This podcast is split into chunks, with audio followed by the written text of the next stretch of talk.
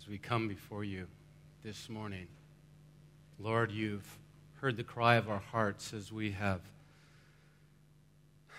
said all of our life is really about you.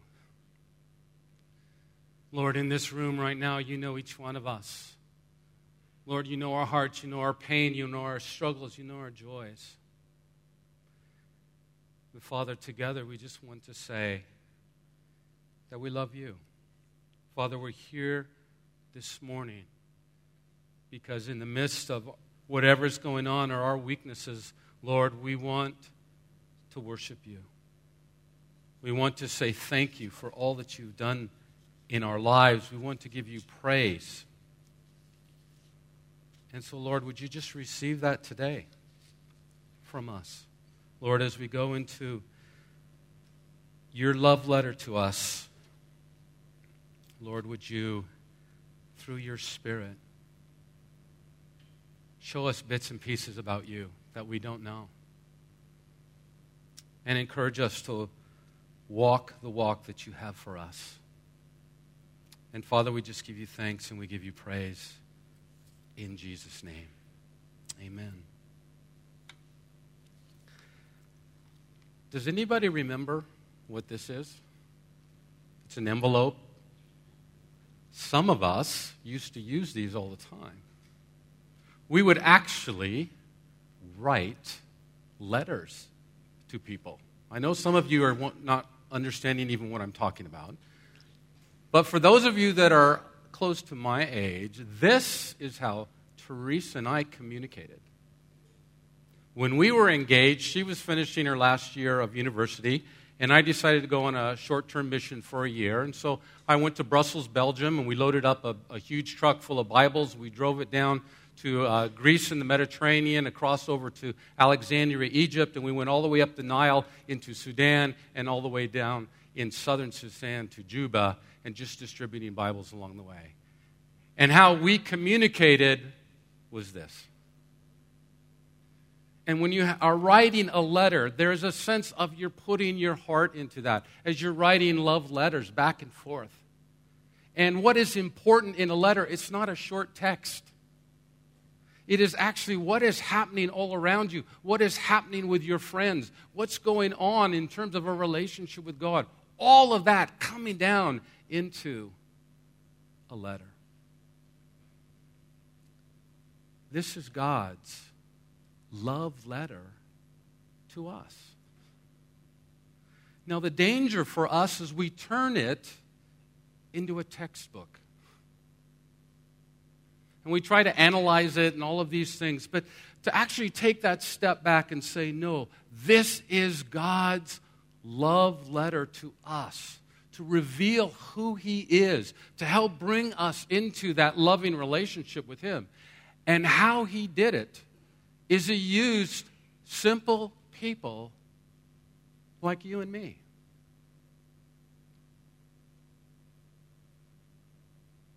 And for these next weeks, we are going to be looking at really a love letter from the Apostle Paul to a group not unlike our group here. Heart to heart. To talk to them, to train them, to teach them, exhort them. And so as we go into this letter, to understand that context is going to be helpful for us. And so I want to talk at the beginning a little bit about the Apostle Paul. The Lord Jesus crucified, was buried, rose again. And the disciples were there in Jerusalem, and thousands started to come to faith in the Lord Jesus Christ. But after a few years, there was a persecution. And that persecution started to scatter the church. And the man who was leading that persecution was Paul. And as many of you know, on the way to Damascus on the road, he has a vision of the Lord Jesus Christ where the Lord Jesus Christ pours out His grace, His love on a man who was taking his family to prison. and Paul came into that living relationship with the Lord Jesus Christ. Around 33, 34 A.D., and Jesus said to Paul, I'm going to set you aside and you're going to have a ministry. That ministry is going to be not to the Jewish people primarily, but to the Gentile world. And so I have some maps that I want to show you. Because Paul, launched by the Holy Spirit, started to go out and to reach people with the love of the Father. And around 46, 47... there was Paul's first missionary journey. And there we have this map. And I want you to just, they were sent out in Antioch. They went down through Cyprus. They started to see incredible miracles. Now, we all know that everything, when you're happening in ministry, goes really smoothly, right? No problems along the way. Because you're doing God's work, right? Well, they leave Cyprus. They go straight north up to Perga, which is in present-day Turkey. And guess what happens? One of the team men say, I'm not doing this anymore. I'm fed up with this. I'm not going with you any further. I quit. One commentator says it this way. He said, John ran back to his mommy in Jerusalem.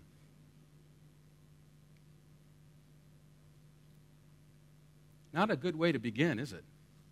Well, Paul went up with Barnabas and visited a couple cities. One of those cities is Lystra. Paul's having an incredible ministry in Lystra. People are getting saved again. But then one day, in a meeting, things go horribly wrong. And the crowds form. And they pick up stones. And Paul is trapped in the middle. And they throw stones at him until he is literally unconscious. And then they take his unconscious body that they assume that he has died, and they drag him through the streets of Lystra, and they dump him outside the walls. Is that how ministry is supposed to go when you're following the Lord Jesus Christ? Paul didn't die. And he continued on in his ministry.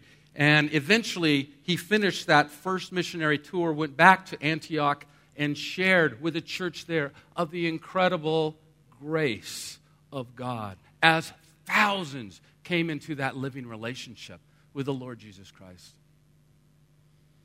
And so, the time came for Paul to actually go back, what we call his second missionary journey. So he goes to Barnabas, and he says, Barnabas, let's go and let's revisit those places. Great idea. And you know what Barnabas says to him? I'm with you. Let's do it. But let's go and find John Mark. You mean the one who left us? He said, yeah, that one. And Paul says, I don't think so. How can we take with us on this great mission of God someone who abandoned us, somebody who quit? And Paul and Barnabas got into a huge argument, and they split. Ministry is messy. So Paul took Silas, and he took an overland trip, and he went to the towns that he had visited before. He went back to Lystra.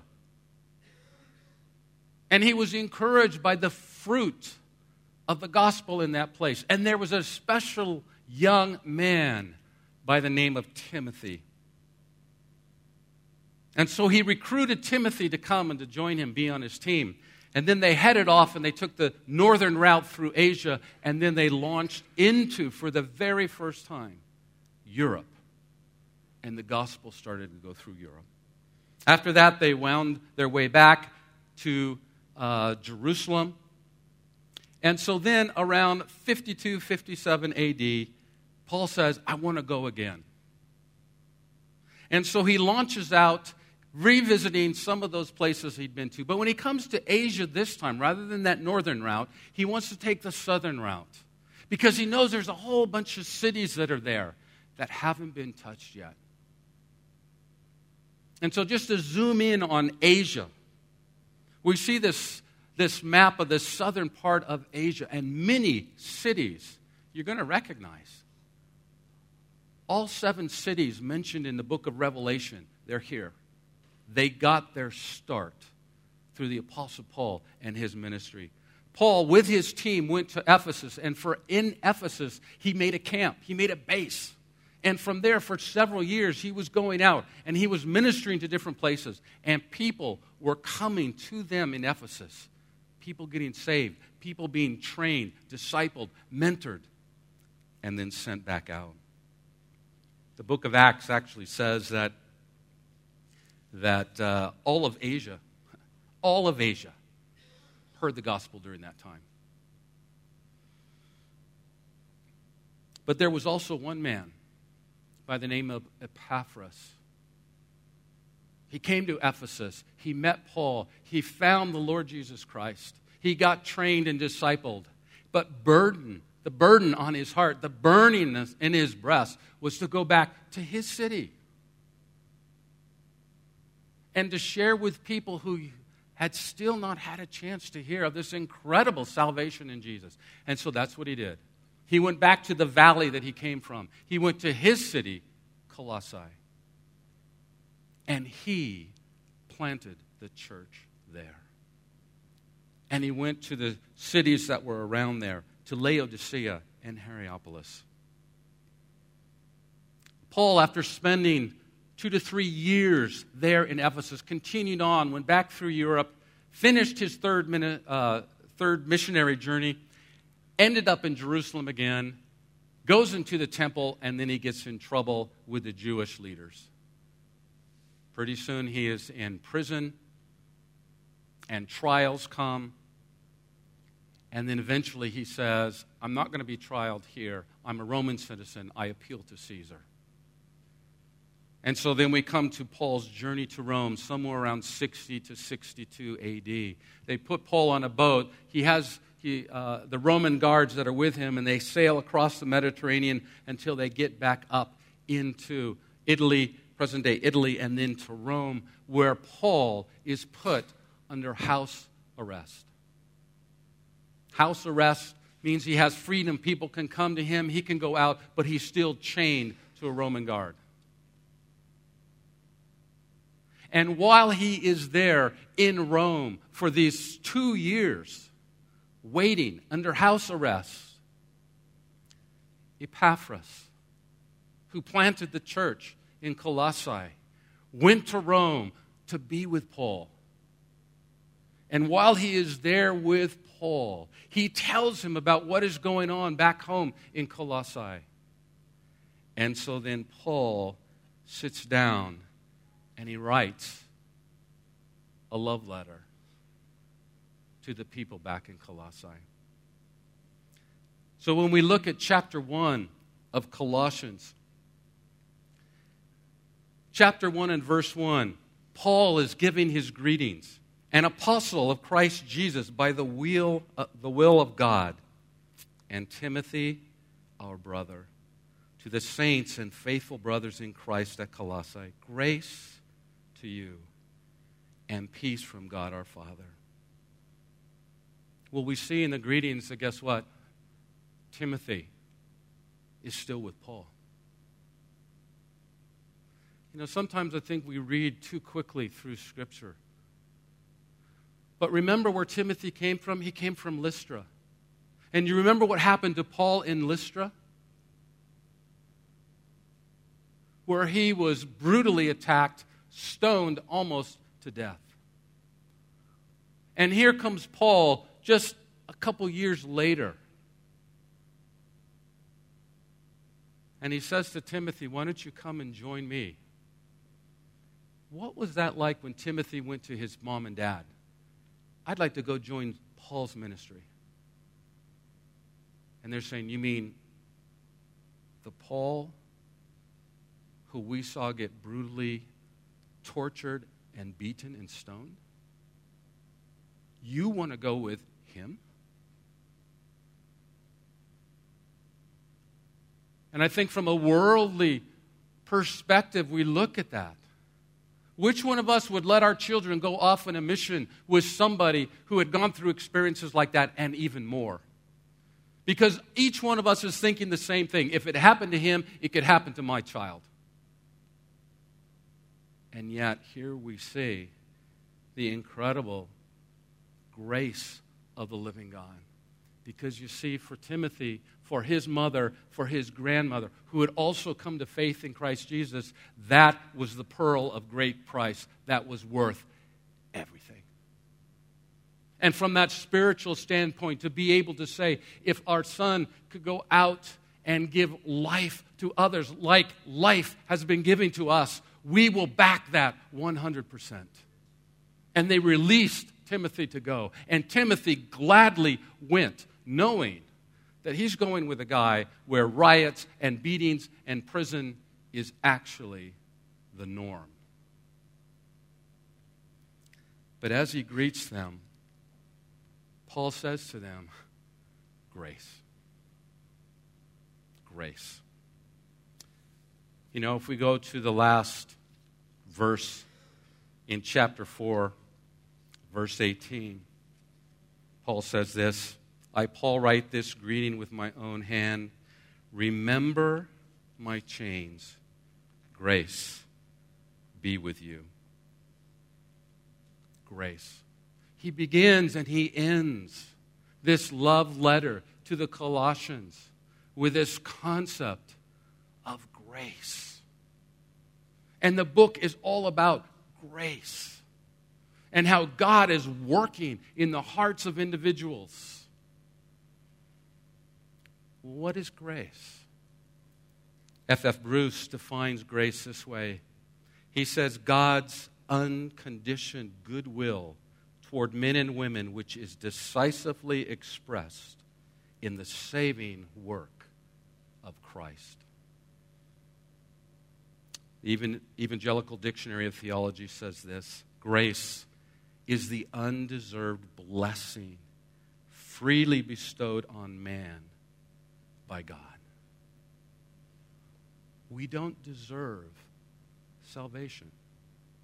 We don't deserve to be in a loving relationship with God. None of us sitting here in this room. If we could put up a screen and it showed your life and your heart and the evil and the wicked stuff that you've done in your life, probably the rest of us would go, oh. We know who we are. Sinners in front of a holy God. And yet it is each one of us as sinners that God pours out that grace. He says, yeah, you're a sinner. There's a plan for you. I've paid the price for sinners through the Lord Jesus. And he gives us that ability to come back into a relationship with him, and he does it. It's all from him, and it's free. It is God's grace and his mercy that gets passed on to people. Well, as we move through Corinthians, I want to just actually stay in chapter 4 and look at some of these people that were so integral to the story. And so in chapter 4, and in verse 7, we see this. Tychicus will tell you all about my activities. He is a beloved brother and a faithful minister and a fellow servant in the Lord. Tychicus was on Paul's central team back in Rome. He chose him to take the letter. And I love the way that he describes him. A beloved brother, faithful minister, a fellow servant. Things that are so precious to us as we think about, how do I follow Jesus?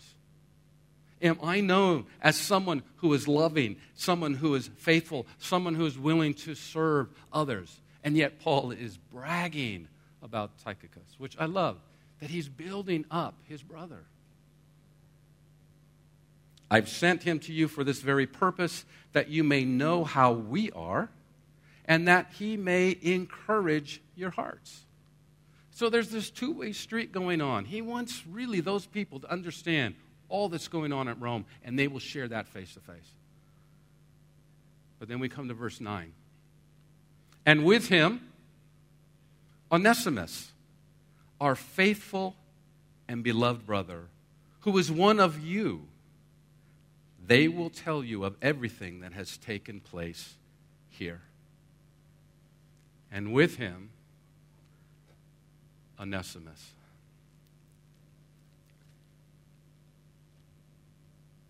I think that was a pretty awkward moment. Yeah, Onesimus is one of you. They knew him, and they knew him well. Because Onesimus is a criminal. Onesimus is a thief. Onesimus has a warrant out for his arrest. Onesimus had been part of the servant household of one of the leaders in the church in Colossae. And in his wickedness and sin, he literally stole money from him. How much, we don't know. And he took that and he literally ran away. And he went as far away as he could get. He had the means to do it. And he made his way all the way to Rome. One of the largest cities in the world at that time, over 1 million people, he could hide there. Until someone found him. Jesus. And it's in Rome that Onesimus finds the love of God. Onesimus finds the forgiveness of God. Onesimus somehow comes into contact with Paul himself. And Paul takes this runaway slave, this thief, this criminal, and he embraces him and he brings him into the kingdom of God to be a child of the living God. And he starts to train him up and raise him up. And it is just an incredible picture of grace. But Paul also knew that Onesimus had to go back. He had to go back. And in preparation of that, when he sent Tychicus with a letter. He actually sent with Tychicus 3 letters that we know of. One, to the church in Colossae. The second letter was actually to the churches in Ephesus, which is our book, our letter to the church in Ephesus. And then he also sent to an individual, a personal letter, a very personal letter. He sent it to the master of Onesimus, basically pleading for his life. The name of the man? Philemon. And here in our New Testament, we have recorded that very personal letter. And so I just want to read to you what Paul says in Philemon. He says this. Listen to just the emotion happening here with Paul pleading to Philemon. I, Paul, an old man and now a prisoner, also for Christ Jesus, I appeal to you for my child, Onesimus, whose father I became in my imprisonment. Formerly, he was useless to you, but now he is indeed useful to you and to me. I am sending him back to you, sending my very heart. I would have been glad to keep him with me in order that he might serve me on your behalf during my imprisonment for the gospel. But I preferred to do nothing without your consent in order that your goodness might not be by compulsion, but of your own accord. For this perhaps is why he was parted from you for a while, that you might have him back forever. No longer as a slave, but more than a slave, as a beloved brother. Especially to me, but how much more to you, both in the flesh and in the Lord. So if you consider me your partner, receive him as you would receive me.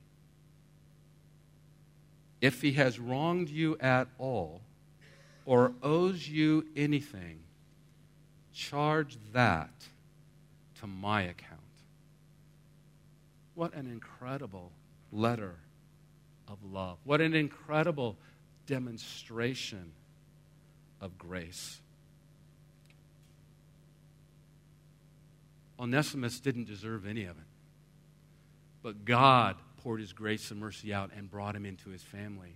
And therefore, Paul extended that grace from his perspective. And I believe that Philemon did as well, because we have that recorded in our New Testament.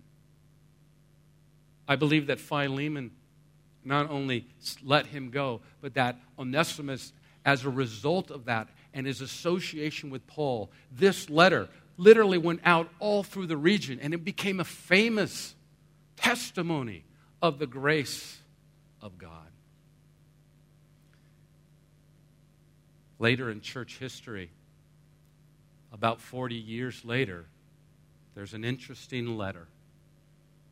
The bishop of Antioch had been condemned to death. They were taking him to Rome. He's going to be fed to the lions, which historians believe he was.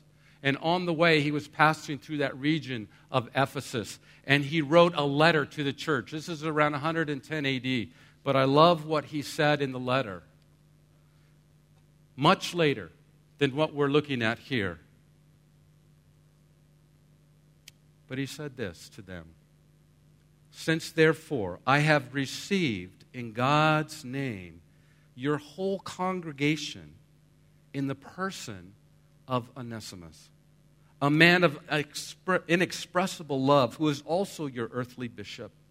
I pray that you will love him in accordance with the standard set by Jesus Christ, and that all of you will be like him. For blessed is he who has graciously allowed you, worthy as you are, to have such a bishop."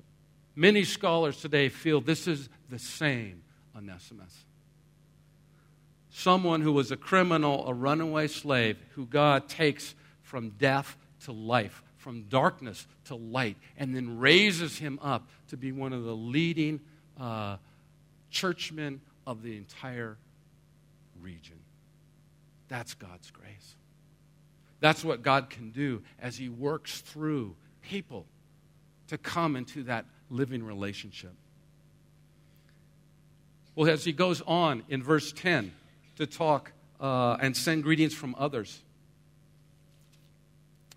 He says, "Aristarchus, my fellow prisoner, greets you, and Mark, the cousin of Barnabas, concerning whom you have received instructions. If he comes to you, welcome him. And Jesus, who is called Justus, and these are the only men of the circumcision among my fellow workers, for the kingdom of God, and they have been a comfort to me." So there they are, these three Jewish men that are working, and one of them, John Mark. If he comes to you, welcome him. Why would they welcome him?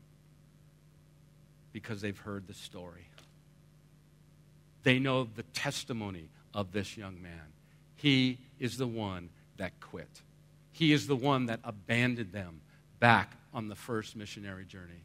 And I just, again, am blown away by the grace that I see here. Because where is Mark now? Mark is in Rome, helping to take care of Paul. Mark has become part of his inner team. And now he's sending the greetings along with the others to this church. And there's this, again, this perfect picture of the grace of God. Have you ever messed up? Have you ever failed? Have you ever denied Jesus? Have you ever quit? I think many of us have. But you see, God's grace is for people like us. And God's grace can take our failures and turn them around and make them into gems of his glory. and use us for his purposes in ways we never imagined. Mark went on to write the Gospel of Mark. Mark went on to go to Alexandria in Egypt, where he did evangelism, and eventually he planted a church. That church today is the largest church in the Arab world. It is the Egyptian Coptic Orthodox Church that traces right back to Mark. Mark was not a coward, as many in those early days. He also met his end in Alexandria as the crowds got too excited and they strapped him, tied him to a horse, and dragged him through the streets of Alexandria for 2 days until he died. If you go to Alexandria, Egypt today, you can go to the route that they took him on that horse, because the road, the paved road today, has red on it to commemorate his faithfulness, his martyrdom. As Paul goes on and he gives greetings from others, in verse 12 he talks from Epaphras, their Epaphras, the one that led them to Jesus, who set up their church. Verse 12, Epaphras, who is one of you, a servant of Christ Jesus, greets you, always struggling on your behalf in his prayers, that you may stand mature, fully assured in all the will of God. For I bear him witness that he has worked hard for you and for those in Laodicea and in Hierapolis. Verse 14, also with him, Luke, who wrote the Gospel of Luke, who wrote the book of Acts. The beloved physician greets you, as does Demas. Verse 15, give my greetings to the brothers at Laodicea and to Nympha, the church in her house. When this letter has been read among you, have it also read in the church of the Laodiceans. See that you also read the letter from the Laodicea, and say to Archippus, see that you fulfill the ministry that you have received in the Lord. I, Paul, write this greeting with my own hand. Remember my chains. Grace be with you. You know, that grace for us this morning, I don't know where you're coming from. Maybe this whole idea of being forgiven of God is new for you. I just want to confirm God's grace is for you today. If you know that you have sinful things in your past, you know that you're not right with God, all you need to do is go to him in prayer. Repent. Say you're sorry for those things. You want to change. Invite that salvation that God gives so freely to cover you. And watch and see how his grace will set you free. Or maybe this morning you are struggling because you have failed or you have quit, and somehow you have disqualified yourself from doing service for God. And you have bought into the lie of Satan, who has said, you're no good, you will never be used of God. How can he use someone like you? Then for you, this grace is also to set you free. To say, it doesn't matter what's gone on in our past. It doesn't matter what has gone on. God's forgiveness, his love, his grace is poured out onto us. Soon we're going to be sharing in communion. And the very night that Jesus brought out the bread and the wine and gave them this institution of the Lord's Supper, it was the very same night that he had to confront Peter. The very same night.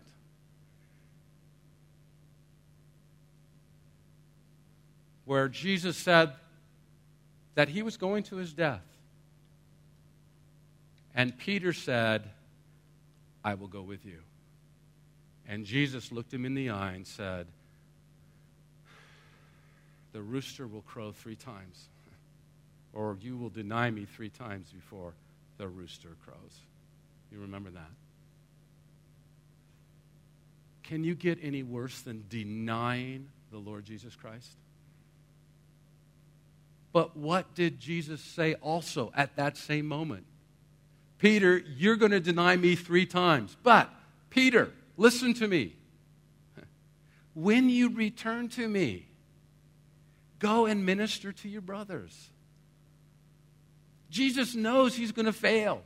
Jesus knows he's going to deny him. But his love and his grace covers that. And he says, Peter, it's going to happen. But when it's over, you will come back to me, and I will use you immensely for my kingdom. That is his grace. His grace for each one of us this morning. Let's just go to prayer. Those that are going to help with communion, if you could come up. Father God, we thank you for this love letter that you have given. We thank you, Father, that you have poured out on us things that we don't deserve. Lord, I just pray, I just come against the enemy who would like to continue with lies and condemn people in this room. In Jesus' name, you may not do that. We are accepting the free gift of grace and love from the Father. And so, Father, thank you.